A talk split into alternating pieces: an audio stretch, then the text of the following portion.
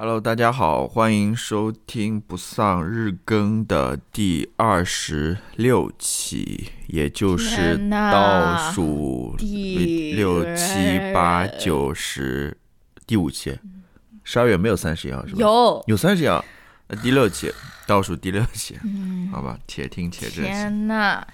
而且我们现在录的时候是圣诞节，还是我们的十周年纪念日。今天所有的人都不用上班，就是圣诞老人这种一年只上一次班的，嗯，昨天晚上也打工完毕。他他的圣诞节他也不用上班，他送礼物是在二十四号的晚上平安夜的时候送，对不对？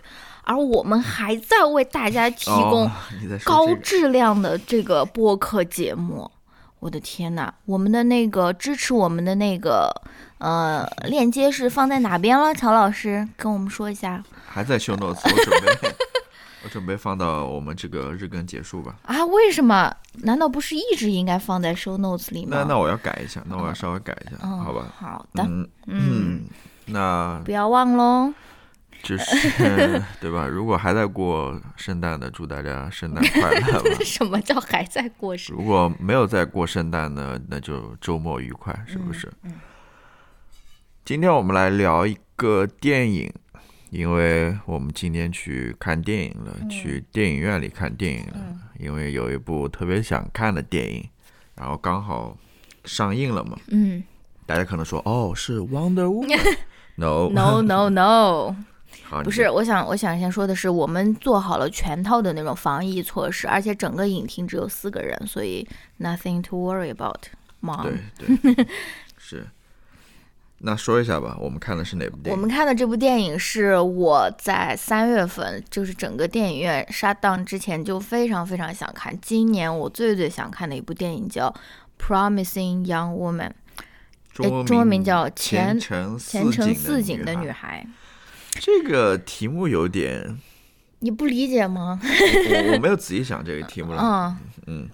这个这个题目非常非可以理解啊，嗯，因为这个女主角她曾经是一个 promising young woman，啊对对是的，她曾经在医学院里面当学生，然后曾经是一个，然后对它里面其实另外一个女孩也是一个 promising young woman 对啊嗯，也她是。她是真的，她是在学校里还是成绩拔尖的那种，嗯是。嗯，好的，这部 对，这但是 对我我我现在水好吧，哦你说吧，你说吧。我是想先不要说剧情，先说一说我们观影的感受，或者说什么。我们这期来聊这部电影，嗯有一个很大的一个前提，就是我们不去聊具体的剧情，对我们不会剧透的因为这个还是挺重要的。对，大家可以放心。不像有的片子，其实故事它是有一点悬疑的成分在里面嗯，是的，是的，那我们就聊一聊我们的整体感受吧。嗯，但是在这个开始之前呢，嗯我们还是要说一句，就是推荐所有人都去看这部。是，的，这部片子是非非常好看的，我也我也觉得非常好看的一部电影。对的，我如果说现在来排我今年的那个什么最佳影片的话，嗯我会排在很前面很前面的、第一、第二的位置。嗯我甚至可以排第一也没有问题，嗯，因为我好久没有看到这么好看的电影是的因，为我们前面选的那些比较好看的电影，都是年前的了，算是。嗯，对的，我也我也是，我感觉我没有任何疑问，它这个是我今年看过最喜欢、最好看的电影。然后关于这个电影院的事情，我还想说一遍，就是、嗯其实回到电影院里看电影还是很开心的，是的，就是非常好的，就是。嗯在家里还是不能比的，还是要说那一点，就是真的电影院跟家里还是不能比的。嗯，尤其是我在看那个《无依之地》，它不又放预告片了吗？嗯是的真的在大荧幕上看和在家里的这个电视上看，完全是的，是两种感受。嗯我感觉还是很很震撼，很震撼的。如果后面有机会的话，还是会去再看一遍，没错没错在电。影院上看的。我感觉我们还是比较老派的那种人，我们是又喜欢那种书店，又喜欢那种电影院的那种，都是那种即将消失的那种 公共空间，就是非常令人心酸的那那种感现在现在。市面上什么比较火？就 streaming 啊，或者你如果买哦书，你就你就你就去网上买，然后送到家里面，而且可能还更便宜啊，或者说是都全部都到网上去，是。唉，好吧，那我们来聊一聊吧。是的，好的，嗯就像我刚刚说的，我们可以先聊聊我们看这部电影看完的感受，或者说就先不涉及剧情，就先聊聊说感觉是什么。嗯，我我觉得可以聊一聊。我后面聊的也不会涉及剧情，哦就是一些非常简单，或者说简单这个词为什么要想那么长时间？因为因为因为我觉得不是简单，它还是有一些深入的，就是哦。我还是会深入的去分析一下，嗯但是我是不带剧情的去分，好的。我就在里面空凭空在那边讲，嗯。然后大家可以从这个比较深入的分析当中，其实听不到关于任何剧情的东西，但是能听到关于这部电影它的内容吧。嗯。嗯，那我先说吧，你要讲你的我先就是说一说我的整体感受，好的，就是我觉得它是一个非常好的电影嘛。嗯。然后，正如我 看完之后跟你说的，嗯。它既是一部悬疑片，嗯。它也是一部很轻喜剧的那种感觉，里面也有这个成分在里面。嗯，它同时也是一部非常严肃的正剧了，我觉得。它甚至有一有一段，它是有一点那种爱情片的那种感觉，甚至有那种蒙太奇的那种那种使用，甜是的呢，还有 非常甜。还有点甜的感觉。嗯，然后看到后面的话，你其实会发现它其实是一部悲剧了。没错嗯我觉得是一部悲剧了。我看到豆瓣上有人评价说它是一部爽剧，我不这么我认，不觉得。我也不觉得。嗯我觉得它不是一部爽剧，嗯它其实是一个悲剧。我这边就不不具体讲了，嗯因为这个结局其实到最后并没有一个谁是胜利者，一个 winner，没错。其实都是受害者，嗯或者是，lose lose。lose lose 这么一个不是一个胜利者最终就是正义获胜的这么一个，是的我我觉得不是的。是的，而且谁知道最后真正的结局是什么？我觉得最后真正结局在电影里面还没有呈现出来。出来。既然某些人他上一次成功逃脱了，嗯，他这次说不搞定也可以。呃对啊，搞不好他还是能成功逃脱了。嗯他并没有有一个真正的结局在那边。嗯我觉得这个是嗯我比较悲观的一种情绪的一个表达吧，嗯就是可能有人觉得好像最后其实还是正义得到了伸张或者什么，嗯但是我并不这么认为。没错，这个你接着你这个爽剧的这个评价，我也觉得，因为我三月份看预告片的时候，尤其是我我如果大家都看了预告片，这些信息都在预告片里面有的，所以不涉及剧透，你就可以看到他拿一个小本子在那边画那个。呃，很竖杠嘛，然后然后画一画，然后又把它划掉，然后呢又然后又连接了他跟不同的男人进行呃进行约会，约会的一个那种场景吧。然后我就在想说，哦，这肯定就是一部爽剧，对吧肯定就是杀了男人、杀老公的那种，因为毕竟社会新闻上面一天到晚都在那种，哎，狗狗呢？它在这个窝里，哦哦哦，它毕竟社会新闻上面我们看到很多都是那种。嗯，杀妻啊，或者说杀女朋友的这种对，然后我就想说，哦，这他妈一定是一个那种复仇复仇爽剧，然后甚至我就在想说啊，肯定就是跟那种 Why Women Kill 一样，因为 Why Why Women Kill 它确实就是一个爽剧，叫《致命女人》嘛，然后大当时这个剧播出的时候也引起了很大很大的水花，大家都在那边说。看的很爽啊，然后我就是抱着这样的一个心态去看的，呃，去走进电影院的，我就想说，嗯，刚好是十周年纪念日，看一个杀老公的这种这种片子，再合适不过了，对不对？就很开心，我就抱着我要爽一把的这个这个心态进去看的。但是最后，其实我并不觉得它是一个爽剧，对，嗯，它是一个可以说是一个复仇的一个情节，但是我不觉得我有爽到，嗯而且。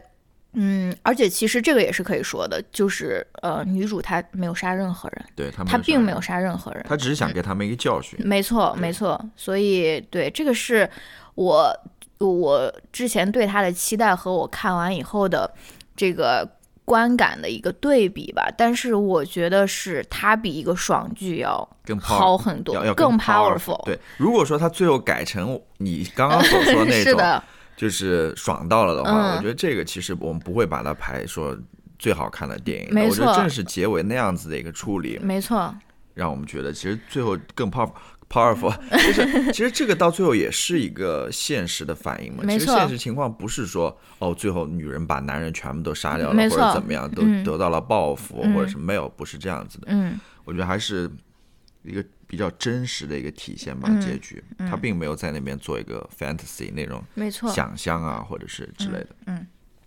那我还想说一，我来说一说另外一个感受，嗯就是我看的过程当中，嗯。我看的过程当中，就是会不停的回想起，就是现实生活中发生的那些真实的事情，没错。啊关于女性的那些遭遇啊或者什么的。嗯当然，它这部电影其实不是某一个具体事件的一个展现，嗯。它不是说 based on a true story 啊、嗯。或者什么之类，就是根据现实改编的或者什么之类，它不是的，它还是一个虚构的。这边要聊一下这个导演吧，同时也是编剧吧，嗯。他的名字叫艾莫拉尔德嗯芬内尔，他其实是那个《杀死伊芙》的第二集的一个编剧。哦，啊。他好像还演过《王冠》，是不是？他他在《王冠》里面演的是查尔斯的那个卡米拉还是什么？哦，对，因为我看我我看到他那个豆瓣页面上，嗯。我看了一看，其实我嗯之前不了解他了，嗯，他也是一个编剧，好像也是一个演员，怎么说来，对吧？嗯嗯？同样，现在他在这部电影里面还做了导演，嗯。就是我接着我刚刚说的，就是它不是一个根据现实题材改编的这么一个片子，嗯。但是它却能够让我联想到很多现实生活当中发生的没错，这种故事。嗯其中让我印象最深刻，或者说让我一下子来嗯想起来的一个事情是什么呢？嗯就是美国那个最高法院候选 Kavanaugh 卡 Kavanaugh 就是卡瓦纳瓦诺呃卡瓦纳卡卡瓦诺嗯卡瓦诺那个大法官，嗯当时没错没错，那个福特的那个听证会嘛，没错他在那个听证会上去作证，嗯说在他高中的时候，嗯。卡瓦诺这个法官其实性侵过他，嗯。就是这个事件嗯。让我有非常深刻的印象，让我一下子想起来了，因为这个我觉得也是可以说的，嗯。其实里面所描述的那帮子男人都是在社会当中很有地位、没很有权势的，因为他们是医生嘛，对吧？嗯，那我就想到了这卡瓦诺嘛，嗯。他是非常 powerful 的，嗯。他是他是律师，对，他是律师，然后现在又成为了美国最高法院的那大法官，可以说是、真的是在那个金字塔顶端端的那种有权利利益的人。嗯但是正是这样子的男人嘛，嗯他们做出了这样的事情。嗯然后另外一方面，我后面也要讲的就是关于软弱的。嗯我现在先不说吧，然后你来说吧。好吧，然后我给大家非常非常简单的介绍一下这个剧情吧。这个剧情，这个嗯，这部电影的女主角是凯瑞·穆里根，她其实很长时间没出来了，嗯就是呃嗯，她她的成名作应该是那个《成长教育》，我不知道你看没看过，我也是很久以前看的，还挺喜欢的。然后他今年又重新出山，然后拍了这部电影，而且是一个算是一个大女主的一个电影嘛，她的戏份非常的重。对，而且他也是制作人。哦我看到了，他也是制作人。嗯，好的。然后她她的戏份非常重，她饰演的这个主呃女主角，她的名字叫做 Cassie。然后你从电影的一开始，你就可以看到 Cassie 就是这个女主角，她呃在不同的那种酒吧或者是那种迪厅里面。她一个人在那边，仿佛喝醉了，然后不省人事的那种感觉。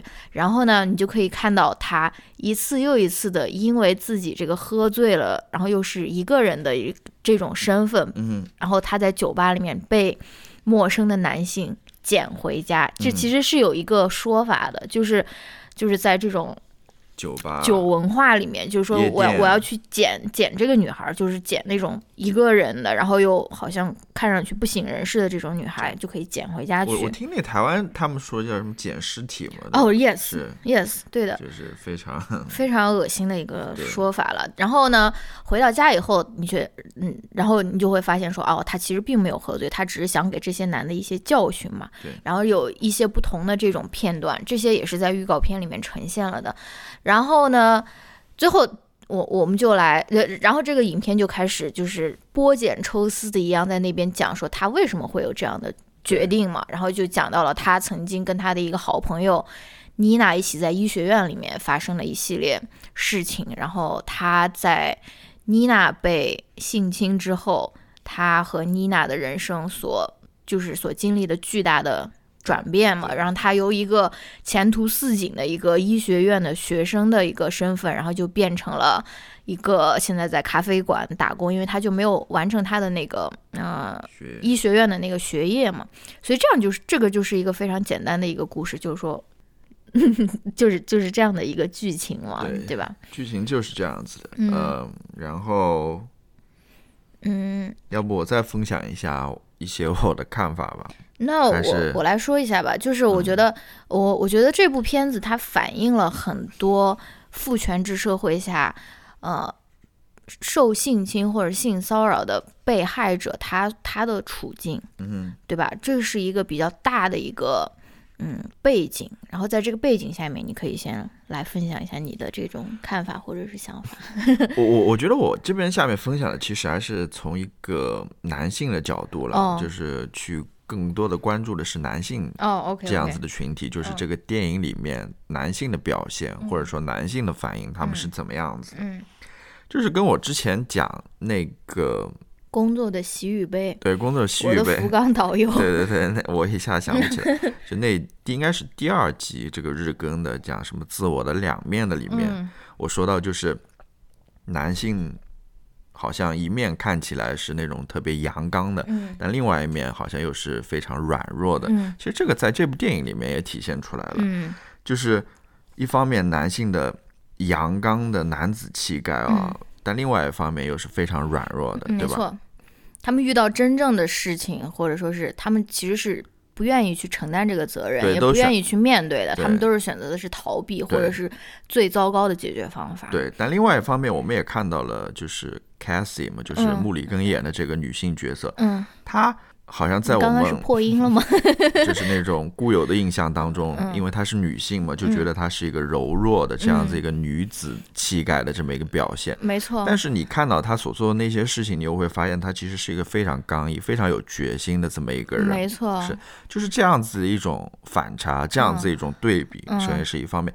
但是我后来仔细想了一下，嗯我发现其实真正的差别不是说男性和女性之间的这种软弱和刚毅，嗯我觉得这个是一种社会的偏见或者是怎么样。我觉得每个人都有所谓的刚毅的时候，嗯所谓软弱的时候。嗯其实这个在这部片子里面也有体现嘛，就是你会觉得好像这个 Cassie 她是就是这样子一种性格，其实不是的。嗯我觉得她也是因为妮娜那件事情发生，了一些。对她发生，她发生了之后，嗯。她才会这样武装起来的、嗯。这种感觉。但是她内心其实也是一个跟大家都一样，都是很软弱的。没错，即使她在这个行动的过程当中，嗯。里面我我你我不知道你记不记得一个嗯。细节，就是她在街上把那个 pickup truck 嗯，他的车灯给敲掉之后，没错，他那一刻好像是很果断，嗯，好像很 tough 的那种感觉。嗯嗯但是他敲完之后，其实还是对，有点还后怕，有点后怕，对吧？有点有点软弱的，其实那种感觉，其实这是人很正常的一种表现。我觉得是这样子的，嗯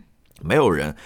就是那种天生的，好像天不怕地不怕那种，嗯就是穷凶极恶或者怎么样，没有这种。嗯我觉得是，这是我的看法。嗯我觉得真正的里面的差别在哪边？差别在于你是不是注重，比如说原则，嗯。比如说真相，嗯。比如说正义和责任这些是。更基本、更基础的一些人生的信条也好，或者说嗯。人生的嗯。原则也好，嗯。人之为人的一些嗯。关键的这些所谓的怎么说？美德价值，嗯。或者说美德或者道德这些东西，我觉得是这样子。嗯。我觉得 Cassie 她是这样子的人，嗯。嗯，她是想去追寻这个真相的，嗯。嗯他他是一个有原则的人，对，而且甚至他的这种坚持，在他的周围周周边的人看来是不可理喻的。对他很多人，他身边的人，比如说他父母嗯。以及那个妮娜她母亲，都说你应该放下来，对你应该嗯 move on，对吧？对。但是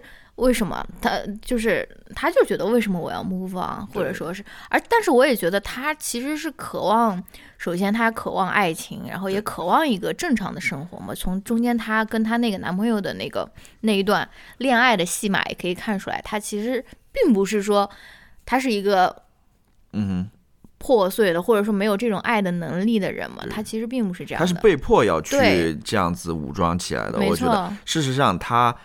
去做这些事情，他为这个妮娜去寻找这个真相，嗯。寻找这个所谓的正义，嗯，他其实是放弃了很多了。刚刚你所说的，他的学业，学业、他的职业，嗯，甚至说他的爱情，没错，因为他第一次跟里面男主角约会的时候，他其实发现很小心、很警惕，嗯对。他就是感觉有点。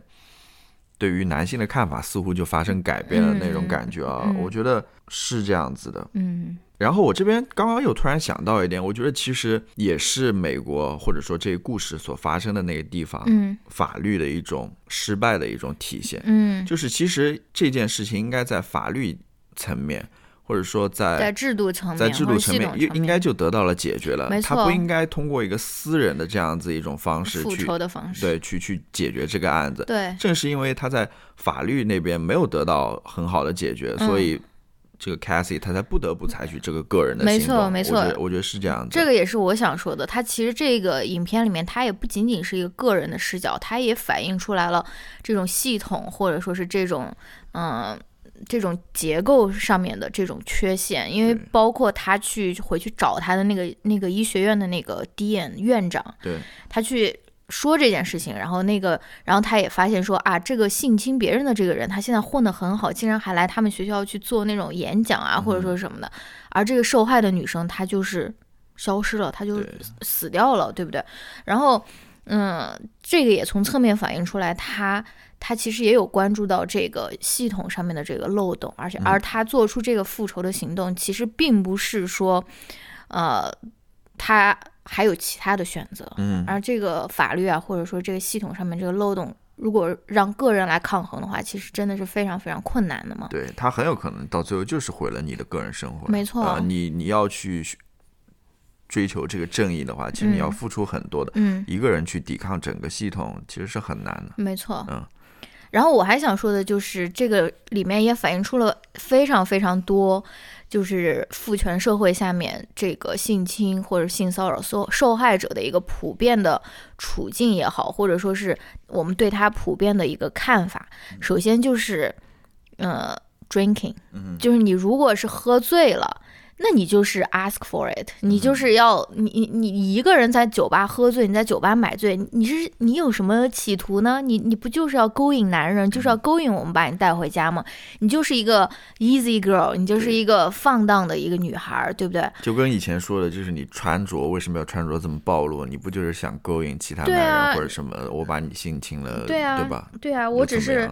我我就记得刚开始的时候，就是那个那那那几个人在那边讨论 c a s i e 就 c a s i e 第一次出现，他一个人在酒吧里面，然后那个人就说了一个说。他是一个 hot mess，我就想到，就你好像也说过这个，就是女生经常被，如果你长得有几分姿色啊或者什么，然后你又在这边好像貌似喝醉了，大家就会觉得啊，你是一个 hot mess。然后呢，我这我也想到了那个香奈儿米勒的那个案件嘛，对不对？他其实也是喝酒了，就是他也是在兄弟会上面喝酒，喝醉了以后被性侵的，而且他的那个案件还是有目击证人，而且是有。嗯，有人就是制止了这个性侵的这个行动的嘛，然后也有全套的非常快速的，就是那种检查，就是有一系列的。而他在法庭上的时候，他也是承受了这样的质问呀，就是说你一个人在那边喝酒喝醉啊，或者什么，或者他在舆论上也受到了这样的压力嘛，对不对？对。然后这两天我又想说了，就是那个贤子，贤子不是这两天前一段时间他不是开庭了嘛？嗯。然后这两天好像。微博上的那些傻逼们，把他的那个微博小号给扒出来了，你知道吗？然后在那个小号上发现弦子，哎，过得挺好的，竟然还在那边追星，竟然还在那边什么跟那种明星合影啊，或者说什么，就说你这个像一个受害者吗？你你你像你你为什么在这边？又又一方面说自己是这个性侵的受害者，另外一方面又说自己，然后又过得非常快乐，在这边小号上面还在这边发这些自己的快乐生活，我就觉得非常的恶心。这不是一样的吗？那我应该怎么办？我应该就坐在，就待在家里面，每天就在那边以泪洗面，是不是？就是你让我不是又想到另外一件事情吗？你之前跟我讲的，然后今天我也看到了这个事情，就是在美国这边有一个。研究生嘛，他不是得癌症去世了嘛？嗯，也是在网上引起的那种，被大家在那边很多人在那边批评，在那边骂嘛，甚至是他都已经去世了，嗯，还在那边就是说人家各种各样事情嘛。因为为什么呢？就大家觉得他根本就没有得癌症嘛，只是在那边骗取关注或者流量或者什么事。因为他们不认为一个得癌症的人还能还能拥有。还能去健身，对，还能去过正常人的生活，就是简单一点。他们觉得好像一个得癌症的人就应该病殃殃的，脸色苍白，然后头发全部掉光的这种样子。就是网上这种，唉，我我不想说这个话，因为 怎么说呢？我真觉得人生有很多 值得去关注，或者说值得去体验的东西，就不要把很多的注意力都放在这些人身上。真的，我觉得一点都不值得。跟他们在那边争吵，跟他们在那边 争执，我真觉得没有任何的意义。我是我是这么认为的。对，然后其中还有一个非常也是非常普遍的一个论调是关于 Cassie 的嘛，我不知道你还记不记得他跟他的那个朋友，大学时候的那个朋友 Madison 见面的时候，因为他们后面就失去联络了嘛，就不再联络了。他跟他见面的时候，他说起自己曾经被嗯受到侵犯的那个经历，然后那个 Madison 就在那边说说啊，但是你就是这样的一个，嗯呃，你就是。呃，很开放的一个女孩，你就是 have a lot of sex，然后我就觉得说，啊，那你本来就是一个呃那个有有很多性伴侣的人，或者说是性爱方面很有经验的人，那你被性侵了，不就是另外一次就说是不太愉快的一个性体验啊，或者说什么，所以我就没有相信你啊，或者说什么，就是首先如果你喝酒了，如果你。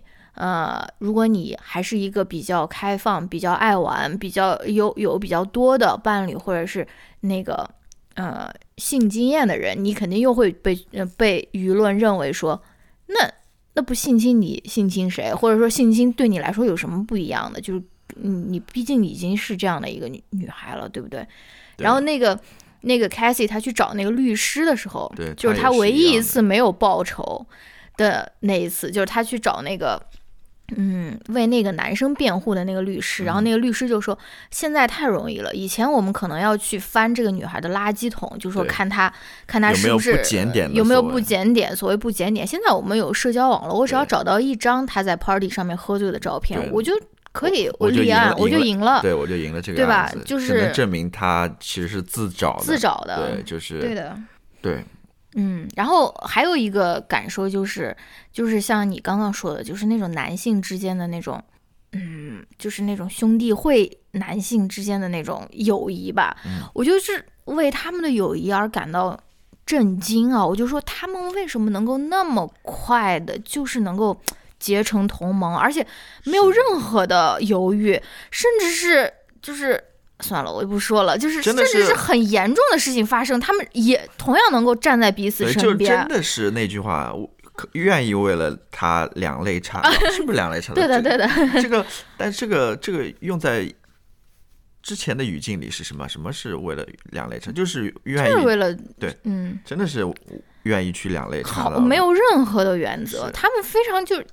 就是立即就成为了同盟或者说结盟，这个其实也在网络空间上面也非常多见。就是一旦有什么他们觉得打拳了的那种行为，马上一拥而上，就是男性同盟就来了，就是我们以前以前我记得就冲出来了，对吧？以前我记得在那个《非诚勿扰》上面看到过 那个男嘉宾，就是说兄弟是第一位的，就是我我即使娶了老婆，兄弟还是第一位的，就是。嗯，好吧，我要笑死。好吧，嗯，然后嗯，你还说吗？我还有一个更重要的东西，就是这个旁观者，嗯哼，就是 bystander，嗯。因为这个这个这个这个电影里面，它其实也呈现了，就是说是有一有一位男性，他是作为一个旁观者的身份出现的，然后他就觉得自己是非常的无辜、非常的清白的，因为他没有做任何事情，对吧？因为他说我只是一个 bystander，我什么都没有做。但是我觉得你什么都没有做这件事情，就是在做一件事情，是的。你不要做一个 bystander，你不要觉得说啊，我什么都没有做，我没有参与这件事情，我就是清白，我就是无辜的。我觉得不是这样的。就像是，比如说我们经常会用的一个例子，就是那种酒桌文化。大家知道酒桌文化是非常非常恶臭、非常非常恶心的，对吧？尤其是在酒桌上面针对女性的这种，就是啊调戏也好，或者什么是非常恶心的。可能很多男的说，那我没有调戏她，对不对？但是。比如说，你的兄弟、你的领导在那边调戏女性，或者说你有你有说什么吗？你有表示过你的不满吗？我觉得 bystander 其实不是一个无辜的。对，是的，我来讲一下吧。我也有一个同样的感受，但是，嗯，不是说在你刚刚讲的那个例子上，是另外一个事情，就是说，美国这边有一个我我忘掉谁了，他说过一句非常有名的话，我具体也不记得他是怎么说的，我就在这边有一个人曾经说了一句很有，是成龙的“家是最小国，我我可以把那句话那个 quote 我会放在那个 show notes 里面。我现在大概印象他是这么说的，啊，就是说你在一个社会当中，嗯你说我保持中立，嗯，其实是不可能的，就是就是有人也说过，not voting is vote，或者就是说 not voting 你这个中立是不成立的，没因为你如果站在一个社会当中，你说我保持中立是不成立，因为社会它其实本身就不是中立的，嗯。它是朝着某个方向行，或者说某个价值观那边嗯偏向的，嗯。或者或者说社会它是向某个方向运作的。嗯。如果说你站在里面不动的话，嗯，你其实也是跟着整个社会往那个方向走的，没错，没有怎么一回中立这么一回事。嗯。就跟你站在火车或者地铁上面，嗯。你说我是不动的，不是的，嗯。这个火车是在一直移动的，嗯。它是朝朝着前面或者后面或者左边右边，它是在里面动的。嗯。所以，我想说的也是这一点吧，嗯。就是这个没有所没有说你什么都不做就是保持中立怎么一回事，在很多情况下这个是不成立的。嗯。我觉得是这样的。嗯。然后我最后想讲一点的，就是也是你刚刚所说的，就是关于 bystander 或者什么之类的，嗯。也是里面这个男主啦，所谓男主他这个人物，嗯。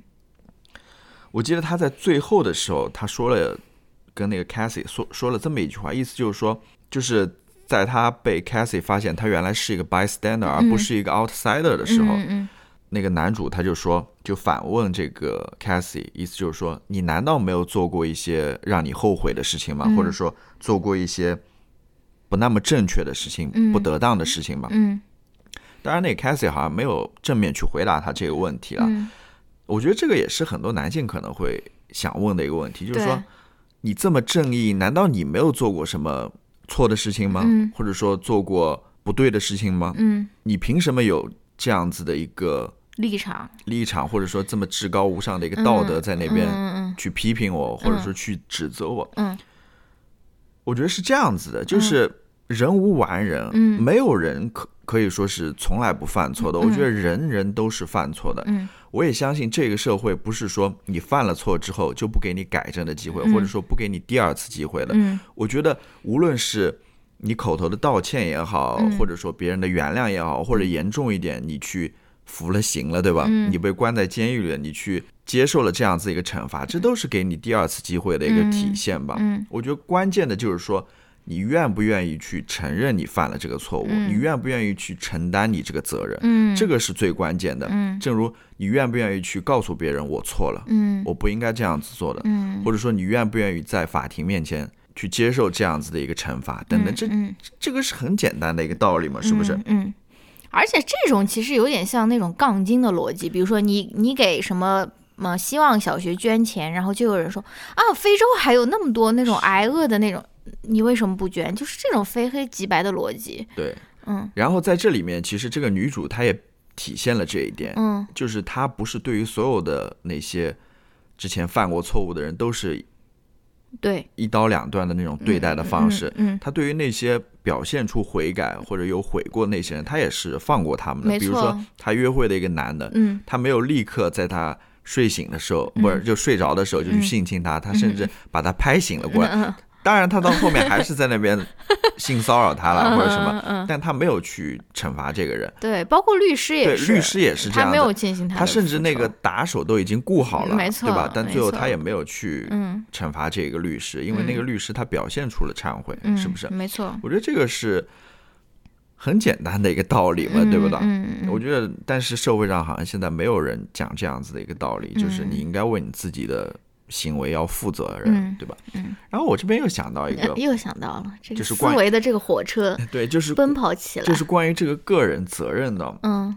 就是我在想，就是我刚刚讲到的那些你所谓的那些杠精啊，嗯。就是会说你好像不放过男人，或者说你好像不给人犯错的机会，或者说会指责你，你难道没有犯过错误啊，或者什么之类的人，嗯。我想他们大概可能也是同样的，或者说这个故事里面的那帮子男人，嗯。他们同样可能也是那种相信所谓个人的选择以及个人的责任的这么一帮子人，嗯，就是他们是相信我之前所说那套个人主义的，嗯。就是他们不相信那个大的政府，或者说是不相信所谓的社会的，嗯。就是这么一波人嘛，就是他们是要追求个人的这种自由，或者说个人的这种选择，但是真正要面对说要去承担这个人的责任的时候，他们又不愿意去承担这些责任了，嗯。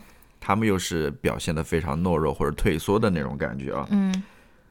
这不就是很自私的一种表现吗？嗯。说到底，你所追求的什么个人的选择、个人的自私，嗯，不，个人的自由，只不过是你自私的一种借口而已，没错是不是？嗯，而且这个也是这个所谓的自私、自私自，私，其实就是你没办法站到另外一面去思考的这么一个体现嘛。没错，这里面也很，这个电影里面也体现出了这一点嘛。嗯就是这个 Cassie 她复仇的这个方式，就是让对方去尝一尝，嗯，对吧？受害者他的滋味嘛。是，结果这帮子人一一一有这个体会之后，就马上就认输就投降了，对吧？嗯这说明他们就是没有这样子所谓共情的能力也好，嗯或者说站在对方角度去思考问题的这个能力也好，嗯其实就是一种非常自私的一种体现嘛，嗯，是的，好吧？嗯，非常好看，是非常好看。就是我们在这边虽然很废话连天，对吧？呃连篇，连篇，然后很在这边就是 讨论的头头是道，然后听起来好像很枯燥，好像又是那种非常说教说理的这样子的嗯一个感觉啊。但是不是的，这个电影非常其实很有娱乐性的，对，它是很有悬疑性的，完全不会让你觉得枯燥的，枯燥或者无聊，嗯它是非常。entertaining，对，它是一个好看的电影，没错呃它也不是那种不是会让你坐不住的。对很闷的那种，但是乔老师用自己在这个在这个电影院里面的这个没有睡着这件事情，我我下午向大家我下证明我下午看电影很容易睡着，说实话，但是我没有睡着。今天本来说要什么喝喝一一一杯那种浓缩咖啡去的，对，但是怎么说呢？它虽然是一个很有娱乐性的电影吧，嗯对吧？但是它同时也是能让你有很多思考嗯或者反思的一个电影，嗯所以非常好看。嗯，它也不是流于俗套的，比如说它最后的那个结尾是，的，它是是非常好的看的一个电影，所以对吧？有机会，如果说这个电影的资源出来了，来了或者说。尤其是现在在美国的，嗯如果说你 愿意承担这样子一个风险，对吧？或者你有这个意愿去电影院看电影的话，还是非常推荐大家去看一看。嗯，啊他应该呃一月份就会上流媒体，对对所以对也嗯快了快了快了，资源也快啊出来了。好吧，嗯那我们这一期就聊到这边，嗯，好的，明天再见，拜拜。拜